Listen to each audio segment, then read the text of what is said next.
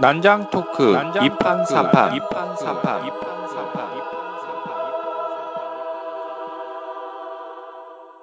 본 방송은 멀쩡한 선남 선녀들의 수상한 난장 토크 2판 4판입니다.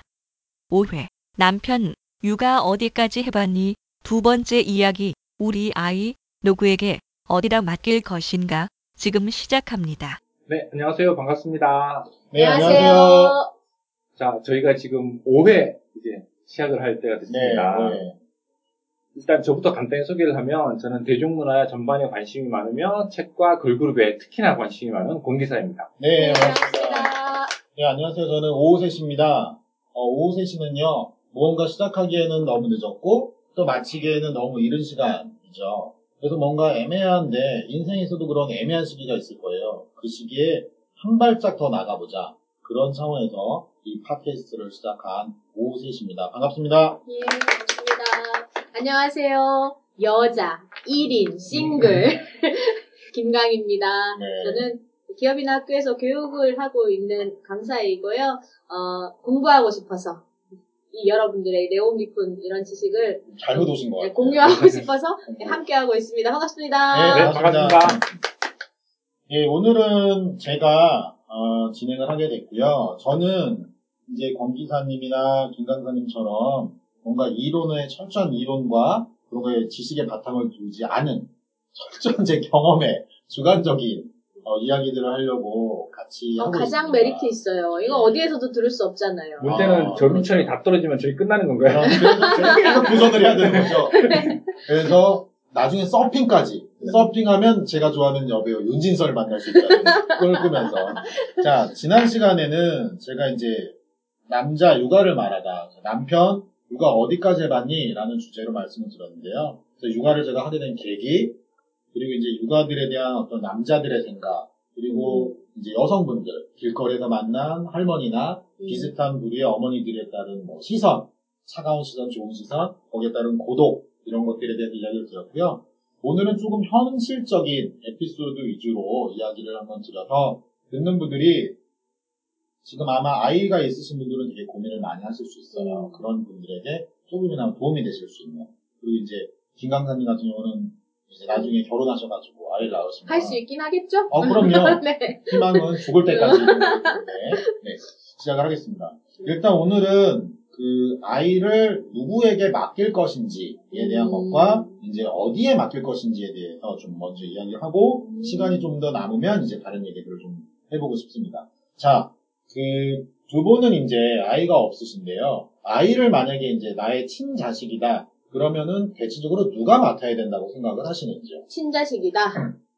그럼 일단 아, 저는 지난 시간에도 한번 말씀드렸었던 것 같은데 엄마가 전통적으로 그 역할을 하잖아요. 네. 그러면 그 이유가 있을 거라고 보는 거예요. 네. 그래서 이 이 그 진화 심리나 아니면 네. 뭐 옛날부터 어떤 네. 성의 역할 이런 것들을 따져봤을 때 네. 여자가 하는 게 이유가 있을 것 같거든요. 그래서 네. 기본적으로는 가능하다면 네. 여건이 가능하다면 여자가 엄마가 그러니까 엄마가 하는 것이 가장 좋지 않나 네. 이런 생각을 해요. 그러니까 사실은 메인으로 해야 된다면. 그렇죠. 제가 이제 그 말씀에 대해서 반론은 이따가 드릴게요. 네네. 검사님 말씀을 들어보고. 예.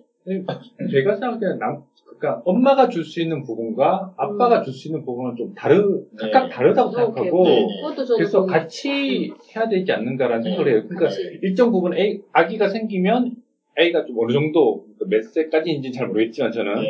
그 어느 정도까지는 아- 아빠와 엄마가 같이 아이를 네. 봐주는 것이 네. 그 아이에게 줄 수 있는 어떤 뭐 영향을 골고루 네. 필요한 부 주지 않을까. 네. 근데 제가 아는 분이 남자 아이를 둘을 키우고 계신데 네. 항상 그분이 말씀하시는 게 네. 남자 아이다 보니까 몸으로 놀아주는 거 외에는 어. 놀아주는 거라고 치질 않는다. 네. 그러니까 이건 여자 엄마가 할 수 있는 부분은 아니잖아요. 아, 그렇죠. 네. 네. 엄청난 에너지를 소비하죠. 네. 그래서 저도 이런 생각은 해요. 남자는 옛날부터 그런 얘기 많았잖아요. 여자는 양육을 하고 네. 남자는 훈육을 해야 된다. 네, 네. 아빠는 네. 이런 얘기도 많이 아, 하는데. 예. 그러니까 사실은. 그 저도 다 동의하는 바이고 제 마음 속에서는 아직까지 그런 생각들이 있는데 두 분이 이야기해 주신 게 어떻게 보면은 가장 보편적인 음, 생각들이신데 그렇죠. 첫 번째 이제 김 강사님이 말씀하신 거를 이 여자가 무언가 이유가 있을 것이다. 그러니까 우리가 원시 시대 때부터 그렇잖아요. 남자는 DNA 자체가 수렵을 해야 되기 때문에 음. 주변에 관심이 없어요. 무조건 동물을 먹을 걸 찾아야지만 우리 가족이 살아요. 음. 그러니까 일을 하러 나가고 음. 엄마는 아빠가 나가 있는데 아이를 젖을 먹이고 먹고 살아야 돼요. 이 아빠가 동물 맘보스 사냥하다가 죽을 수도 있어요. 그렇기 때문에 주변에 관심이 많아요. 음. 열매도 따야 되고 해서 음. 여러 가지 감성이 발달을 하고 하는 DNA가 발달해서 엄마가 아이는 길러야 된다. 그리고 현실적으로는 이제 현실이 아니라 생리적으로는 엄마가 아이를 10개월 동안 뱃속에 데리고 있잖아요. 그렇기 때문에 이제 엄마가 해야 된다는데 여성분들의 그 이분법적인 생각이 여성분들을 올가매는 그런 생각일 수도 있다라는 거죠. 뭐냐? 여성분들이 그런 생각을 가지고 저변에는 가지고 있기 때문에 정작 공동육아나 이런 것들을 주장할 때는 주장은 하지만 어느 순간에는 그거 못하게 됩니다. 특히 사회적으로 음. 그런 것들이 그, 런 걸 안 하면 마치 내가 뭔가 죄를 짓는 것 같아요. 그렇죠. 아, 죄책감 있을 것 같아. 예. 제가 잠깐 딴 얘기일 수도 있지만 제가 한참 전에 읽었던 서평이에요. 그러니까 제 의견은 아니고 거기에 대한 반론 같은 건데 그 책은 뭐냐면 모성애는 신하다라는 것이죠. 그렇죠. 음. 그러니까 옛날에는 농경사회이고 이 농경사회는 지금처럼 뭐 과학 농업 기술이 발달되어 있지 않기 때문에 남편도 일하고 아내도 일해야 되는 그런 그러니까 부부가 풀로 가동해야 되는 네, 네. 그런 상황인데 또 그때는 자녀를 10명씩 낳았잖아요. 네. 그리고 유아 사망률이 높았어요, 아주. 네, 네. 그러니까 애기, 애기를 지금 낳아도 이 아이가 지금 살아있을지 죽을지를 아무도 장담하지 못하는. 네, 네. 그러니까 10명 나오면 대여섯 명이 죽어가는 사회에서 네. 과연 그 애에 대해서 애정이 있었을까? 그렇죠. 그러니까 일을 하러 나가는데 그냥 보자기 같은데 가서 벽에다 걸어놓고 네. 왜냐면 놔두면 안 되니까. 네. 그리고 나가는 게 그 당시에 농경 사회였다는 거죠, 그 분위기가. 음. 그러면 남자는 물론이고 여자도 네. 자기 자식에 대한 애착을 갖기가 쉽지 않은 그런 사회인데 살아야 되니까. 무슨 모성애고 네, 그러니까 이게 그 저는 그러니까 아주 이상적인 이야기지만 그 무책임한 이야기일 수도 있고 아이를 많이 낳으면 돼요. 부모가 감당할 수 없을 정도로 한 대여섯 명 낳으면요. 예전에 인간극장 이런 데서 봤는데요. 애들이 스스로 자라요. 저 팔남매잖아요. 네, 그러니까 뭐 네. 세 살짜리 진짜 애가요. 맞아요. 예. 그러니까 부모가 지금 저희 집에는 지금 30 이제 4개월째인데 막 얼러줘야지 자잖아요. 그 여섯 남매에 있는 걔는요, 지가 알아서 자요. 알았어요. 진짜. 소파에서요, 숨 안 막히고 자요. 어디 굴러 떨어졌어요. 안 죽어요. 그런데 지금 뭐냐, 애들이 많아야 한두 명, 뭐 세 명 되면은 이제 강남 귀족의 상징이다 요즘에 그런데, 그렇죠. 음. 저희가 현실적으로는 직장을 다니고 있는 사람이고, 그리고 이 자본주의 사회에서 살아남기 위해서는 부부가 둘 다 돈을 벌지 않으면 생활하기가 어렵다라는 인식이 있어요. 음. 근데 되게 문제가 뭐냐면, 지금 우리 시대의 이제 할머니들은 엄마들이었던 시절에 대부분 아이를 길렀어요. 근데 그 엄마였던 시절에는 아이들을 다 풀어서 길렀어요. 동네에서. 그렇기 때문에 그냥 우리 애를 맡겨놓고 어디 시장도 갔다 오시고 어, 줌마들끼리 만나가지고 애들끼리 놀게 만들고 했는데 지금은 대부분 다 고립된 가정들이에요. 그러니까 육아가 너무너무 힘들어집니다. 저도 마찬가지예요. 그래서 결론은 엄마만 보는 것이 좋은 게 아니다. 또 아빠 지금 대단히 좋은 얘기 하셨는데 제가 지난번에도 말씀드렸잖아요. 제가 아이를 이제 기르게 되었다. 15개월 된 우리 아이를 맡겠다. 근데 저희 친형이 너 그러면 애랑 같이 어디 배낭여행 갔다 와서 책이라도 쓰지. 가시는 분이 계시겠죠. 음. 하지만 형 나는 못 갔어요. 난 죽을 것 같아요. 너무 힘들어서. 그런데 같이 놀아준다. 그것도 저는 말이 안 된다고 생각해요. 왜냐하면 엄마도 힘 세요. 그런데 엄마가 육아를 전담하다 보면 같이 놀아줄 힘이 없어요, 물리적으로. 맞아요. 너무 지치는 거예요.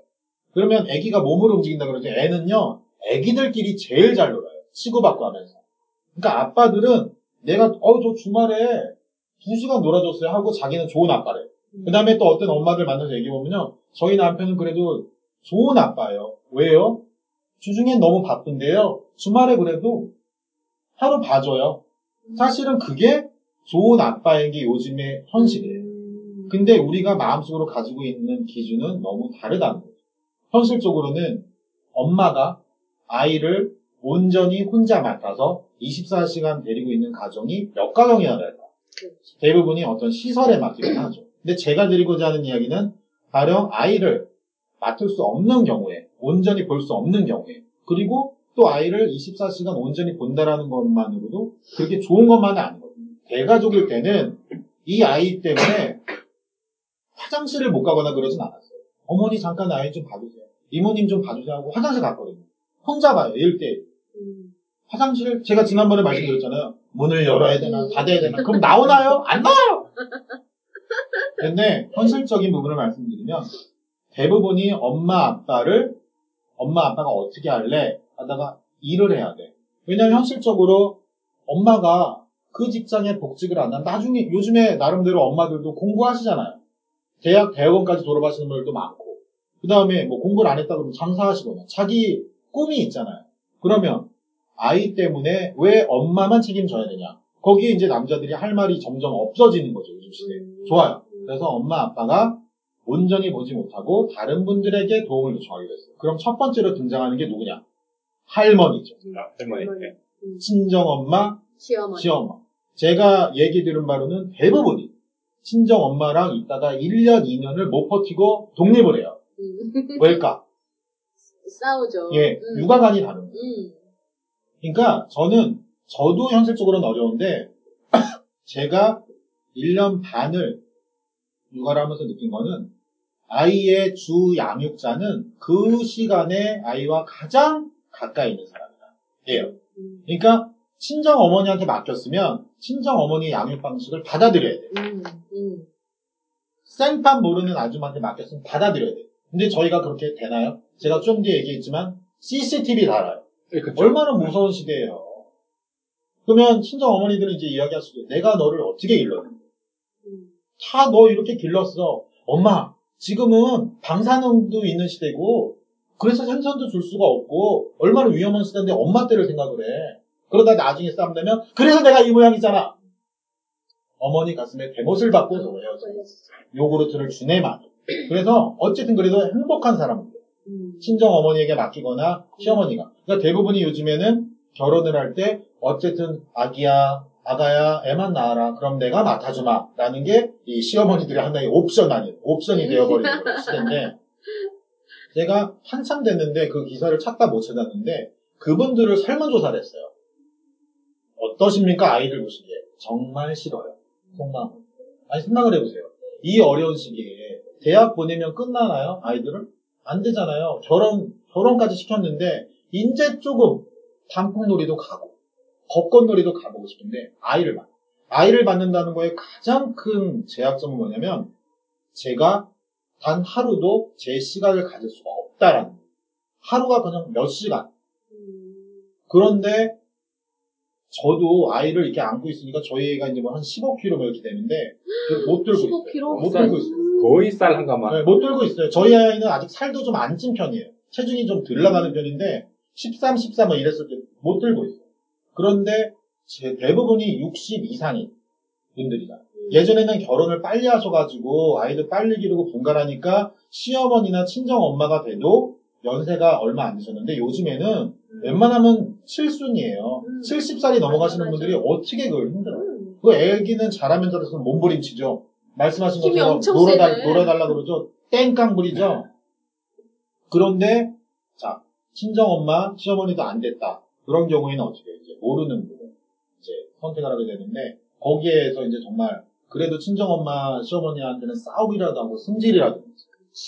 이제 그 아줌마 우리가 흔히 말하는 이모님 아줌마라고 하는데 구하는 법이 저도 정말 저희 이제 집사람이 아이를 낳고 나서 상황이 안 돼서 산후조리원에 있다가 이제 나오면서 일을 봐주시는 분을 이제 했어요. 근데 이제 인터넷에 많이 의존을 하죠. 이제 의- 뭐 누구 소개도 받고 하지만 그러면 이제 누구 잘 아는 사람이 없으면 인터넷에서 댓글 올라온 거 보고 많이 선택을 한다고요. 근데 정말 저희도 많은 경험을 했는데 정말 대다수의 분들은 안 그러실 거예요. 근데 저희가 경험을 한 다섯 명 중에 한 명은 4시간을 이제 모셨어요.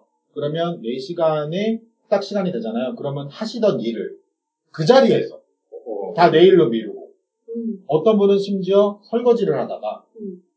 땡. 반을 안 했는데 장갑을 벗고 가신 분도 있고 이거는 제가 경험을 한 거예요. 거짓말이 아니라.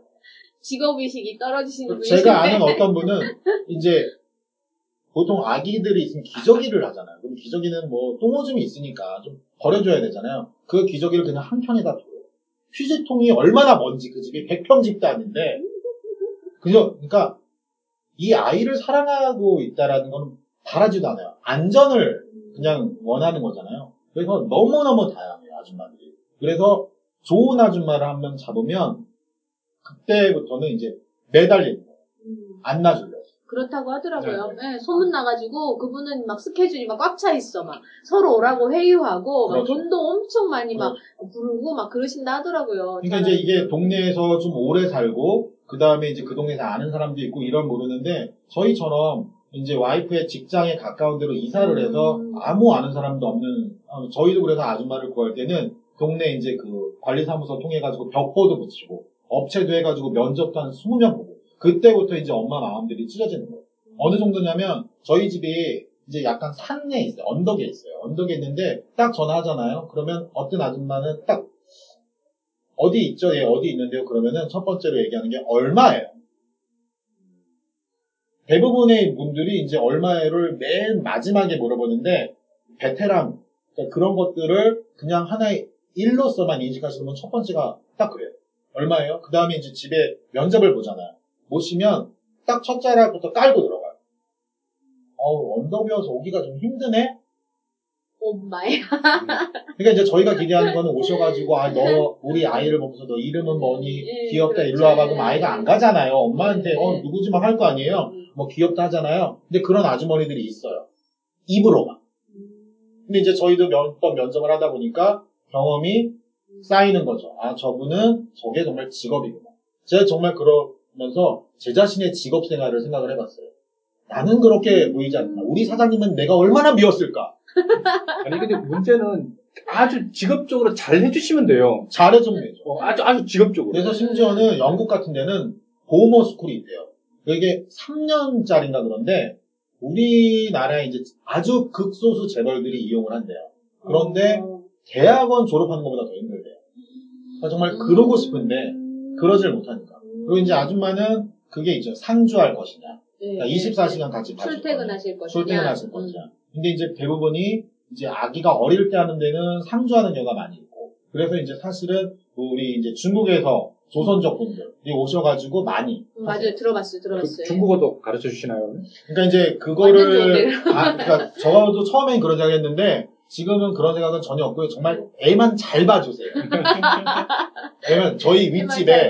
저희 집애랑 같은 어린이집을 다니는 애가 윗집에 사는데 그분이 이제 봐주시는 분이 10개월 때부터 조선족 이제 아주머니가 봐주셨는데 엄청나게 그 아이랑 이제 정도 들고 되게 잘 해주세요. 그래서 이렇게 엘리베이터에서 만나면 아 내가 오늘 뭐 중국어로 자동차 가르쳐줬으면 이제 저한테 막 그러세요. 그러니까 정말 그 분, 그 아이의 이제 어머니, 친어머니도 제가 만나가지고 이야기를 해봤지만 정말로 그 상호간에 이제 감사하면서 이렇게 되는 경우가 정말 흔치가 않아요.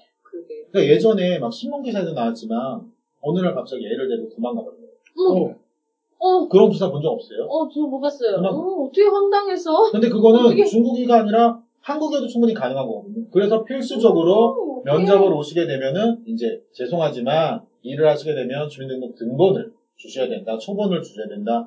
뭐 주민 등록 아. 이제 그 사본을 필수로 받아야 돼요. 음. 아, 근데 그거는 우리 아이를 맡기는 겁니다. 어, 그렇죠. 예, 그리고 CCTV 같은 경우도 저희도 엄청 고민을 했는데 있으면 그거를 말 안 하면 불법인 건 아시죠? 아, 예. 아, 그래요? 예, 말을 해야 만약에 돼요? CCTV가 있는데 말을 안 했어요. 그럼 그걸 증거 자료로 쓸 수가 없을 거예요. 아. 그 공지를 해야 돼요. 아. 지금 이곳은 아, 촬영되고 있다. 아, 예, CCTV 그다 붙어 촬영 있잖아요. 중? 음식점이나 그래서? 공연. 아. 그래서 저희는 CCTV를 설치했습니다. 그럼 미리 얘기를 하면 대부분 아주머니들이 이제 이해를 해주세요. 근데 아주머니들이 그러니까 이제 그게 항상 부모와 이제 아주머니의 차이인데 정말로 제일 많이 그게 되는 게 아주머니들이 그 아주머니가 그냥 아이랑 같이만 있는 거예요. 사람이란 게 그렇잖아요. 이제 하루 이틀 지나다 보면 정도 들고, 그러면 좀 이거 안 해주든 이것도 좀 해주면 좋겠고, 예, 예, 좀 이렇게 예. 아이랑도 음. 재밌게 놀아주고. 그러니까 그렇죠. 저희도 아무것도 바라지 않고 아이를 그냥 봐주시는 거. 그리고 음. 저녁 먹여주고 씻겨주시는 거. 이거를 바라는 건데, 이제 사람이 계속 들락날락하고 집안을 다 들어보게 되니까, 이렇게 하는데 대부분이 그런 아주머니 만나려면 한 2, 30번은 면접을 해요. 음. 제가 예전에 직장에 다닐 때 여성 직원들만 모아가지고 성공한 여성 CEO 나를 CEO를 모셔갖고 특강을 한 적이 있어요. 그러니까 여성으로서 성공하는 법. 근데 저는 그 남자들은 아예 못 들어오게 했어요 처음으로. 근데 저만 들어갔죠. 왜냐면 제가 이제 교육을 총괄하는 팀장이니까. 근데 그 여성 CEO가 하셨던 말 중에 다른 건 기억 하나도 안 나고 그것 딱 하나 기억이 나요. 아이를 셋을 기르시는데 그분이 아줌마를 23번을 바꾸셨대요. 23번. 23번. 애가 10살 될 때까지. 그래서 저는 뭐 10살 될 때까지 23번이면 1년에 한 두 번 바꾸신 건가 했는데 그 바꿀 때마다의 그 고통과 아이가 이제 낯닥을 어떤 정서적인 불안 이런 것들에 대해서 정말로 정말. 그러니까 저는 제가 이제 시설에 대해서도 말씀드리겠지만 혹시라도 저희는 아예 처음부터 그랬거든요. 양가 부모님의 도움을 받지 않는다. 상황이 그럴 상황이 아니었으니까 했는데 정말 제가 몇 번을 아 진짜 도움을 받았으면 좋겠다라는 게 수십 번 수백 번이었는데 저희처럼 그렇게 결정을 하실 그리고 그런 결정을 하시고 살아가시는 만약에 부부가 계시면 아이를 기르고 계신 분들이 계시면 무엇보다도 아줌마를 섭외하시는. 근데 그게 되게 어려운 게 입도 선매가 안 돼요. 음. 아줌마 저희 애가 6개월 뒤에 나오니까요. 저를 기다려주세요. 음. 아니 안 돼요. 아줌마는 돈을 벌어줘야 되는 거거든요. 그렇죠, 그렇죠. 음. 그래서 심지어 제 정말 친한 예전 그 회사 동기 한 명은 친언니가 저기 지방에 사시는데 아이를 아예 데려가서 음. 저희랑 한 달 차이로 아이를 낳는데 거기서 길러주고.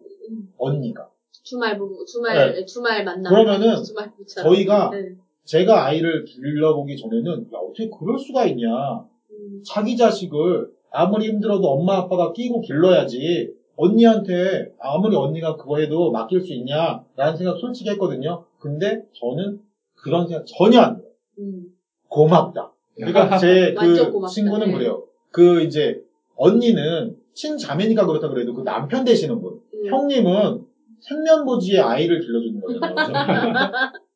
그러니까 저희 그, 그 친구가 그래요. 그분은 그 형님은 예전에 신이었을 거다. 신이었을 거다. 그래서 제가 그러죠 제 친구한테 너는 예전에 최소한 행주산성 하나는 구한 것 같다. 어, 넌. 무슨 또 쇠폭이냐. 어, 저는 가능할 것 같으니까 제가 형제가 워낙 많잖아요. 많고 이 조카가 조카만 14명이 친조카만 이 얘들이 이제 자라는 기간을 봤을 거 아니에요. 네. 그러면 뭐 다양해요. 진짜 시어머니 봐주신 경우도 있고 친정 엄마 봐주신 경우도 있고 그다음에 뭐 언니가 진짜 봐준 경우도 있고 어, 그리고 뭐 그렇죠. 그, 그쪽에는 뭐 일주일씩 떨어져 있진 않았지만 일 나가기 일 나갈 때 언니한테 맡기면 언니가 이제 봐줬다가 돌아오면 다시 네. 이런 식으로 하는 것도 봤고 기간에 맡기는 경우도 봤고 사람을 부르는 경우도 봤고 너무 많이 봤는데 일단 저는 피는 섞이면 너무 좋겠다 생각이 드는 게 일단은 안심할 네. 수 있습니다. 애기 보는 게 업으로만 하면 굉장히 강도가 센 노동이더라고요. 그 못해요. 네, 너무 노동이 강도가 센데 피가 섞이면 예쁜 거예요 이제. 그리고 애기 애기가 예, 이- 예쁘면 힘든 일도 좀 자처하게 되잖아요. 그런 기본적으로 깔려 있는 애정이란 게 있어야 네. 애기 그러니까 보는 일이 가능하지 않겠어요? 현실적으로 이게 좀 약간 좀 이 얍삽한 면이 없지 않은데 아직 결혼을 안 하신 분이면 가능하면 대가족을 선택하시면 아이 아이 육아 차원에서 근데 다 대가족이면 이제 또 얼마나 잡음이 많겠어요 일도 많고 맞아요. 시월드. 네. 네, 그렇긴 한데 아이 양육 차원에서는 대가족인 경우에는 어쨌든 말씀하신 것처럼 그래서 요즘에 어떻게 됐냐면 그 이제 특히 이모 친이모 있는 쪽으로 몰려가서 살아요. 그러니까 친정 엄마랑 같이 안 살더라도 단지에 산다든지 음, 맞아요. 시어머니랑 같이 안 살도 단지에 산다든지 음, 그러니까 이제 그런 부분들로 많이 가는데 음. 근데 내 직장하고 그러니까 되게 어려운 게 그쪽으로 가면은 아이를 많이 맡길 수 있어서 조금 더 심리적으로 안정이 음. 되는데 이제 내가 직장은. 멀어지고 응. 그러니까 이게 무언가 하나는 꼭 놔야 돼. 그러니까 저희도 힘들어하는 거지만 제가 드리는 조언은 한 가지만 선택을 해요. 가장 부부가 생각하는 아기는 아직 선택권이 없으니까 음. 부부가 생각하는 제1의 우선순위만 놓고 선택을 해라. 음. 엄마랑 그래도 조금 더 시간을 많이 보는 거로 선택을 하시면 가족이 저쪽에 계시더라도 이사를 못 가는 거고 음. 만약에 그게 아니라 엄마랑 못 가도 나는 언니나 뭐 친정 엄마가 있는 대로 갈래 그러면은 엄마가 보는 걸 포기해야 되고 음. 그러니까 엄마가 그거 두 가지를 다 잡을 수가 없는 거죠. 음. 그러니까 제 얘기는 그걸 가지고 고민할 필요가 없어요. 음. 그건 마음 먹기 나름이에요. 그러니까 음. 엄마들 사이에서도 음. 어린이집을 보내면 그래요. 야, 대부분 둘째까지 이제 있으신 분들은 한 번은 그냥 경험하는 거야. 음. 가서 애기들이 이제 우는 거.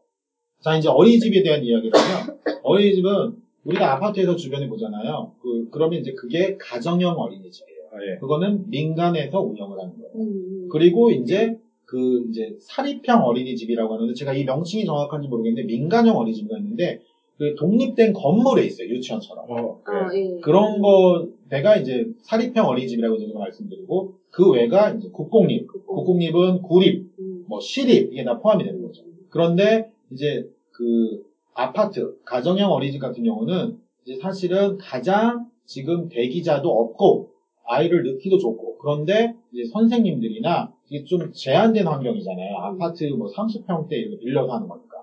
그러니까 아이가 이제 거기서 이제, 노는 거고 민간형 이제 별채로 되어 있는 독채로 되어 있는 건물에 있는 어린이집은 약간의 프로그램들이 좀 돌아가요. 음. 그러니까 사실은 어린애들이 무슨 프로그램이 필요하겠어요. 애들 한번 풍선놀이를 하자 무슨 말귀도 못 알아듣는데 하지만 돌리는 거죠. 그리고 국공립 어린이집은 조금 더 이제 그런 부분들이 있는데 우리가 국공립 어린이집을 이제 되기가 어렵다고 하지만 거기 가지고 있는 신뢰가 뭐냐? 국가가 운영을 하니까 음. 그래도 조금 더 믿을 수 있지 않겠느냐? 음. 아무래도. 예. 라는 건데 어린이집 사고가 많이 나잖아요. 보면은 CCTV가 있느냐 없느냐인데 국공립 중에서도 사실은 CCTV가 설치가 안 된 곳도 많이 있어요. 그래요. 네. 음. 근데 거기에 전화해서 그 거기 어린이집은 CCTV 있나요 없나요 물어볼 수 있는 부모가 많지가 않아요. 저희 저희 어린이집 다니시는 부모님인가요? 라고 음. 거기는 태어나기 전부터 등록을 해야지. 그러니까 어떤 분이 정부 출연 기관에 가시는 연구원분이 조사를 해가지고 어린이집 숫자가 엄청 모자르다고 이제 언론에서 막 얘기하고 뭐 대기자가 많아요 막 했는데 그분이 조사에서 나온 바 한 부모가 한 곳의 어린이집만 신청하는 게 아니라 여러 군데를 신청해 놓는다 이거죠. 중복으로 신청을 해 놓으니까 네. 이거는. 허수가 많다. 네, 과장된. 숫자가 많다. 그러니까 네. 사실은 어린이집이 모자르지 않다라고 어느 분이 얘기를 했어요. 그래서 음. 언론에서 그걸 또 기사로 했는데 음. 저는 그 연구원을 한번 모시고 싶어요. 이 방송을 들으시면 대체 아이가 있으신지, 아이를 어떻게 기르셨는지, 왜 부모가 왜 부모가 그렇게 신청을 해야지만 되는 그렇죠, 상황이 그렇죠. 기본적으로 모자라니까 중복 신청을 하는 거예요. 우리가 네. 제가 뭐 나중에 다룰 수도 다룰지 않을지 모르지만 뭐 프랑스식 육아, 뭐 미국식 육아하는데 가령 그런 데에는 기본적으로 국가에서 책임을 져요. 어느 누구도 어린이집 시스템에 대해서 의심하지 않아요. 선생님들도 자부심을 가지고. 근데 우리나라 어때요? 지난번에도 뭐 좀 다른 전혀 다르면 세월호도 얘기했지만 왜 아이를 낳는데 이런 고민까지 해야 되는 사회냐 이거예요. 음, 근데 저는 거기까지 생각해봐야 저한테 득되는 거 하나도 없고 머리만 아프고 머리만 아프고 분노 게이지만 상승하고 분노기만 상승. 그러니까 그냥 제가 알아내죠. 근데 저는 그래서 저희도 고민을 하다가 제가 지난번에 말씀드렸지만 어린이집을 보냈다가 아이가 이제 적응을 못해가지고 애가 울고 부르는데 저희 부부가 이제 마음이 약했던 거죠. 그리고 이제 내심 아 저 남자가 회사를 그만둘지도 모른다. 그다음에 이제 저희 아이한테 뭔가가 있었을지 모르는데 캐치한 거야. 간 벌써. 거야. 네. 음, 그래가지고 이제 여차에서 그만두게 됐는데, 그래서 제가 그동안 이제 계속 보다가, 어, 린이집에 국공립 어린이집이 우리 동네에 생긴다라는 거예요.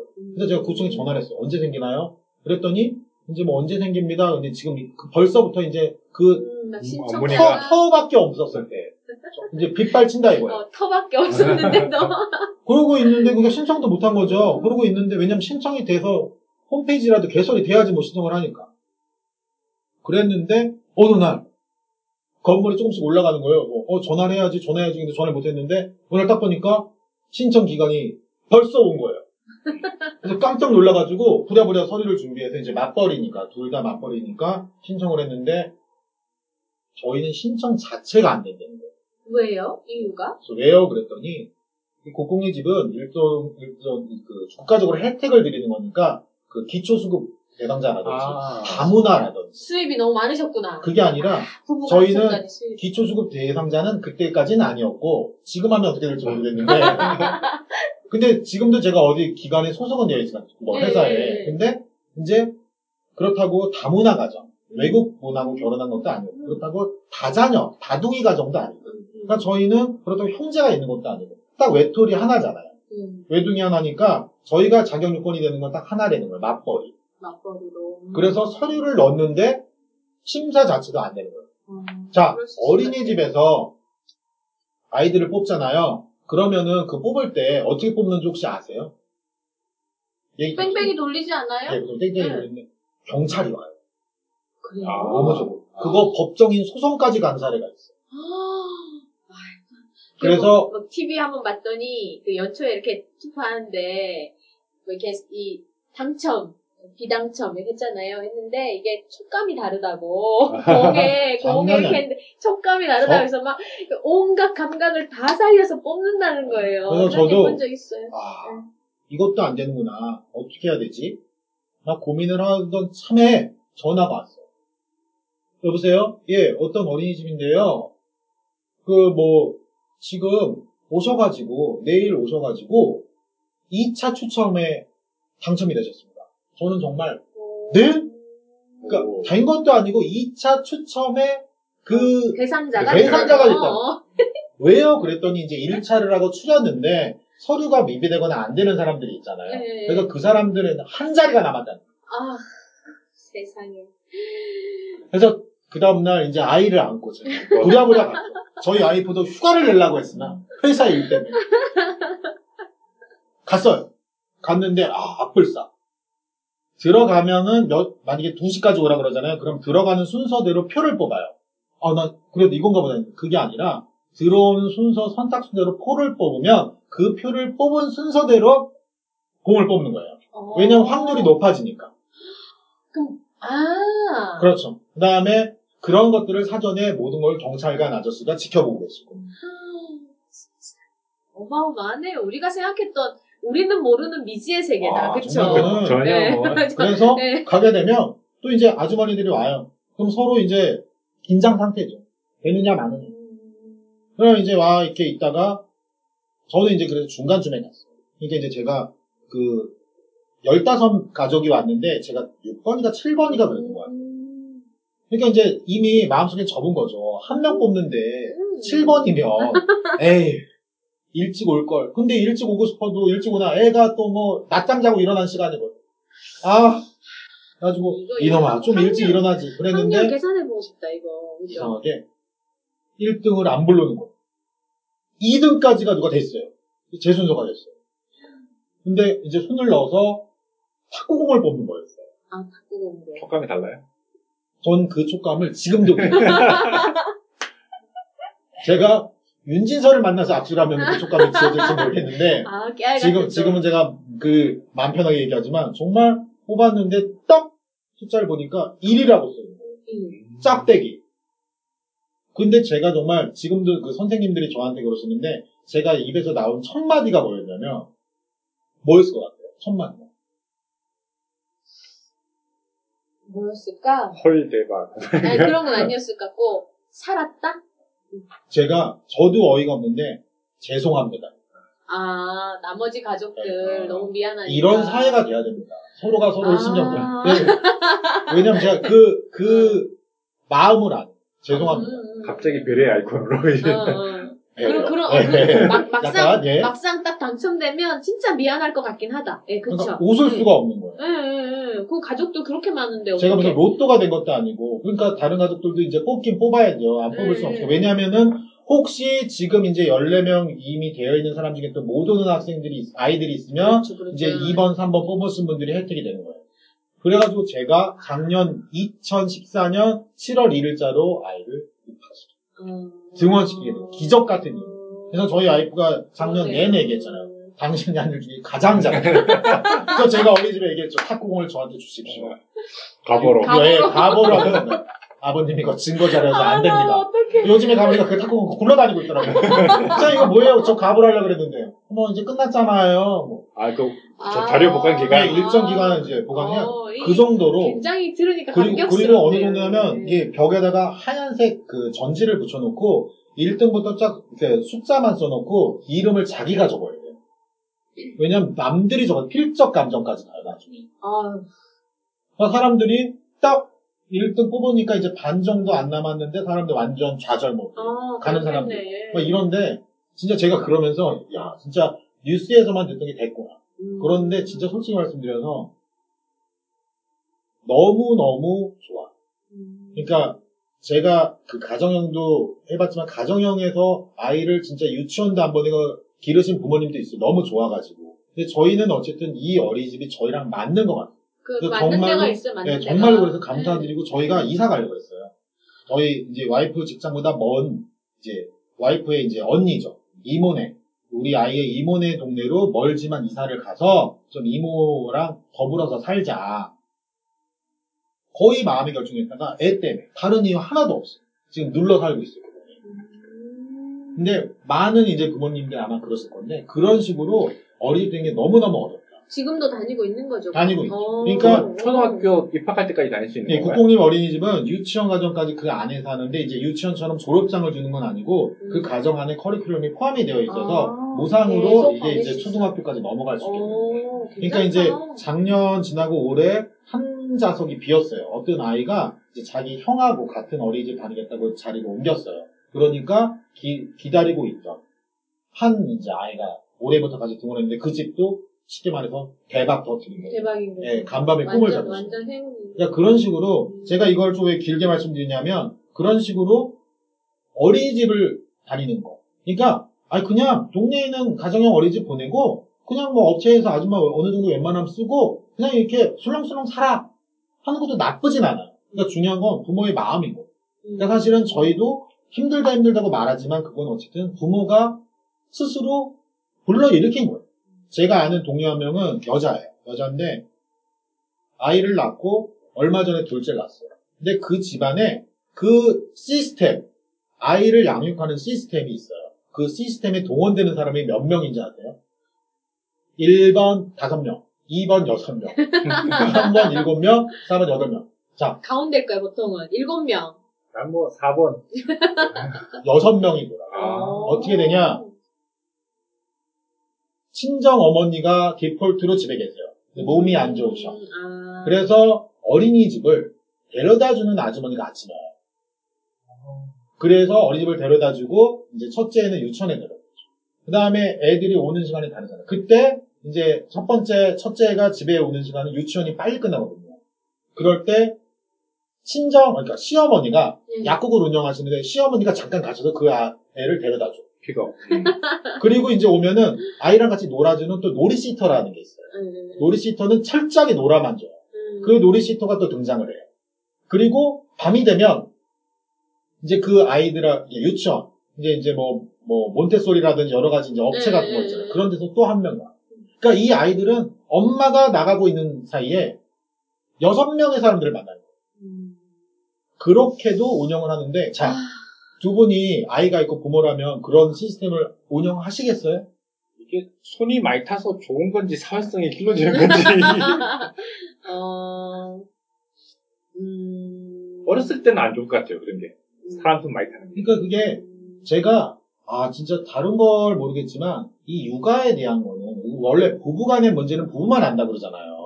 가는 거야. 왜 니네 뭐 애를 안 낳니? 너 왜 뭐 이런 이런 거를 얘기할 필요가 없는 게 부부간의 문제는 부부가 하는 건데 그 아이의 육아에 대한 것도 아무도 얘기할 수가 없는 거예요. 음, 그집 사정이 있는 거예요. 집집마다. 네. 네. 그 집은 그러고 싶겠냐고. 음. 근데 그럴 수 없는데 가장 찾은 안전하고 그래도 아이에게 뭔가 주려고 하는 것들이 그거. 음. 그래갖고 그 친구 만나볼 때마다 제가 항상 얘기해요. 그 시스템 잘 돌아가고 있냐고. 음. 아, 친정엄마가 지금 이번에 무릎 수술을 하셔가지고, 뭐, 이모님을 지금 투입했다. 거의 축구팀, 아니, 야구팀 감독이야, 감독. 이 사람 중, 넣었다가 중, 중간 릴리프, 뺐다가. 어. 구원투수.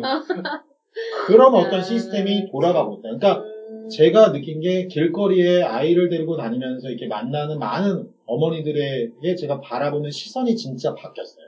아, 힘들겠구나. 그리고 남자들도 많이 정말 요즘에 육아 박람회나 이런 데 가보면요. 정말로 더 관심을 보이는 남자들 훨씬 많아요. 음. 그러니까 육체적인 힘으로 놀아만 주던 아빠가 좋은 아빠인 시대는 이미 끝났고 젊은 세대는 훨씬 더 육아에 관심이 많은데 기업체 입장에서는 그러니까 괴리감이 생기는 거예요. 제가 지난번 시간에 얘기했는지 모르지만 젊은 남자 친구들은 이제 신입사원이나 뭐 기껏해봐야 대리 정도 될 텐데 육아를 하고 싶어. 회사에서는 안 되잖아. 일찍 퇴근 못 하잖아. 그러니까 그게 이 공동 육아라는 부분 자체가 정의하기가 되게 어렵다. 제가 마지막으로 공동육아에 대한 이야기만 좀 하고 이제 마치면 자, 공동육아. 그러니까 뭐라고 생각하십니까? 남자는 뭐하고 여자는 뭐 하는 거라고 생각하세요? 공동육아. 김강사님 상 음. 전 아는 게 없어요. 진짜.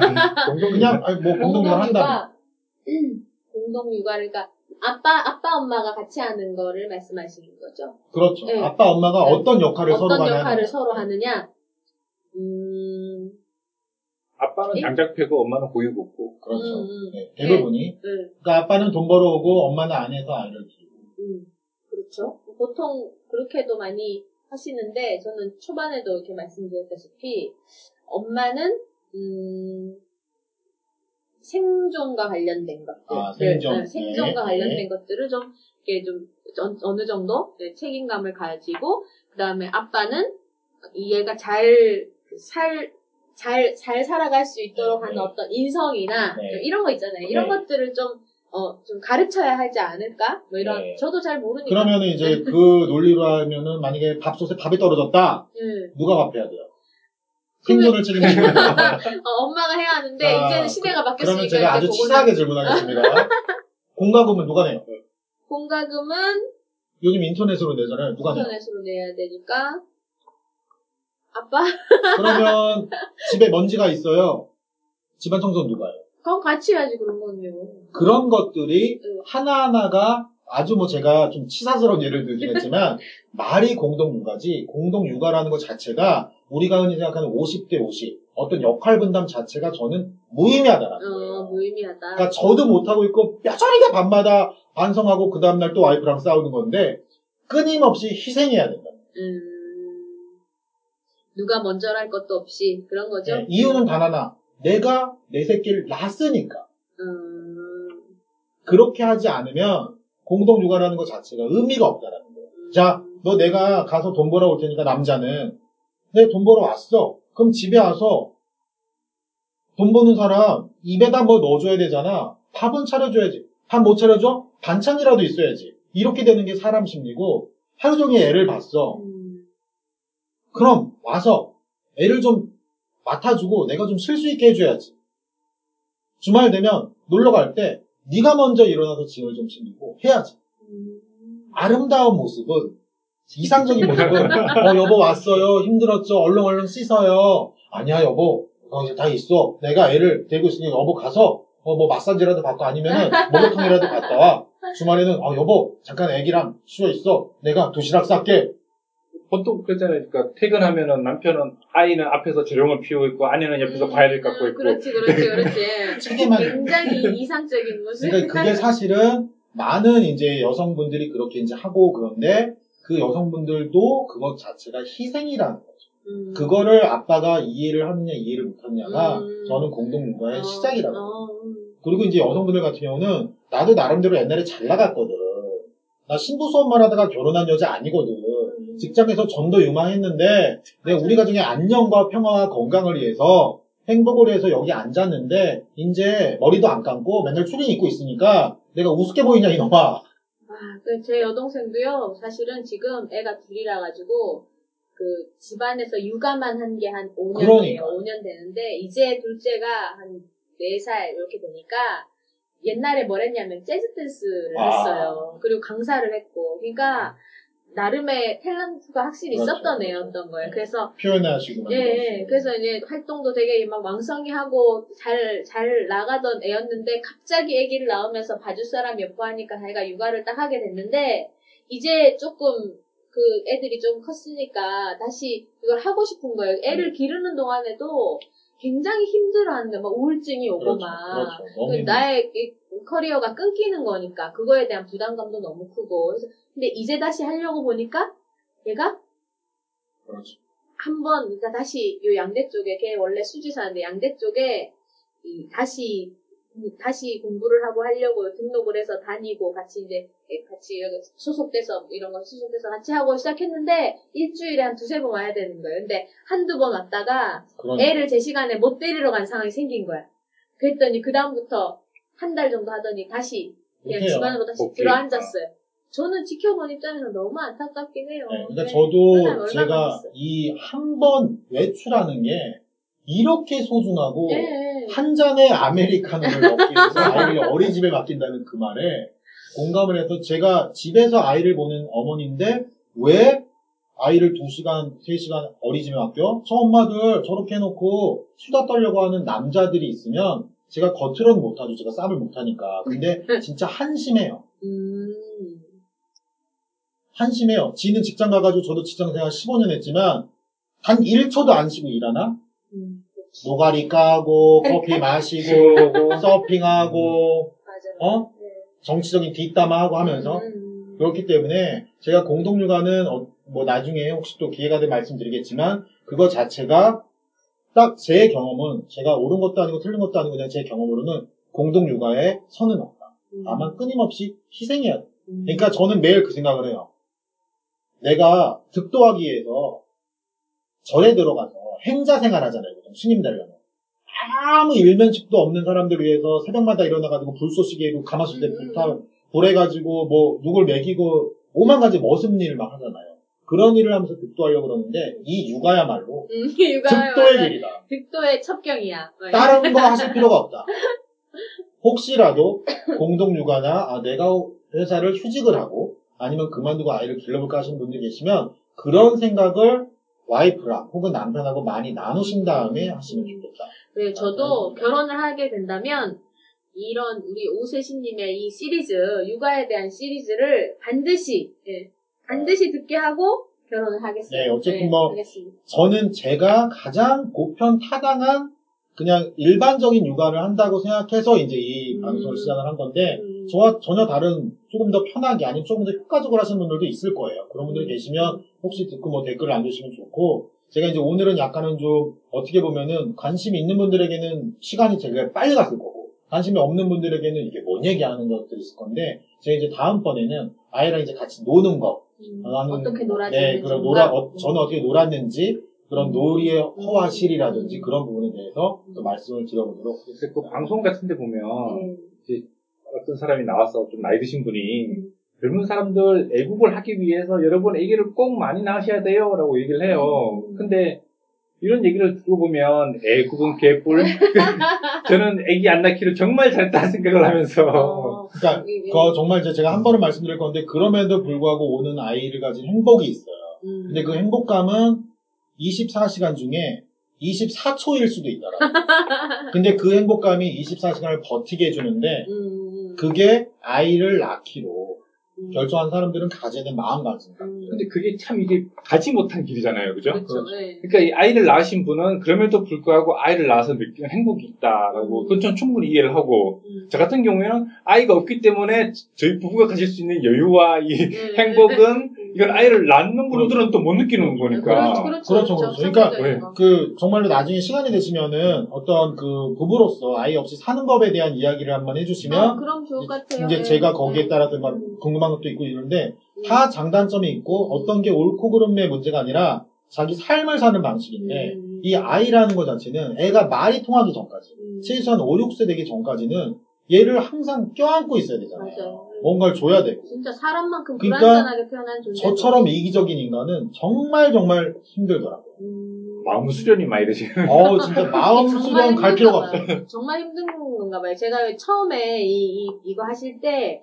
제 주변에 자기의 그 제2의 직업을 위해서 준비하려고 육아휴직을 낸 사람이 있다 그랬잖아요. 네. 그게 그분이 처음에 이걸 낼 때는 이게 요것도 준비하고 와이프를 대신해서 애도 좀 봐주고 이런 네. 거였거든요. 네, 네. 근데 2주 만에 만났거든요. 살이 쏙 빠져가지고 그러니까. 너무 힘들대요. 이게 그러니까. 스터디 때문에 만났는데 이 사람이 너무 힘들어하는 거예요. 그래서 왜 이렇게 힘들어하냐 이랬더니 뭐 하더 하려고 했던 거 준비는 잘 되냐 이렇게 물어봤더니 애기랑 잠깐 놀아주는 게 너무 힘들다는 거예요. 그럼.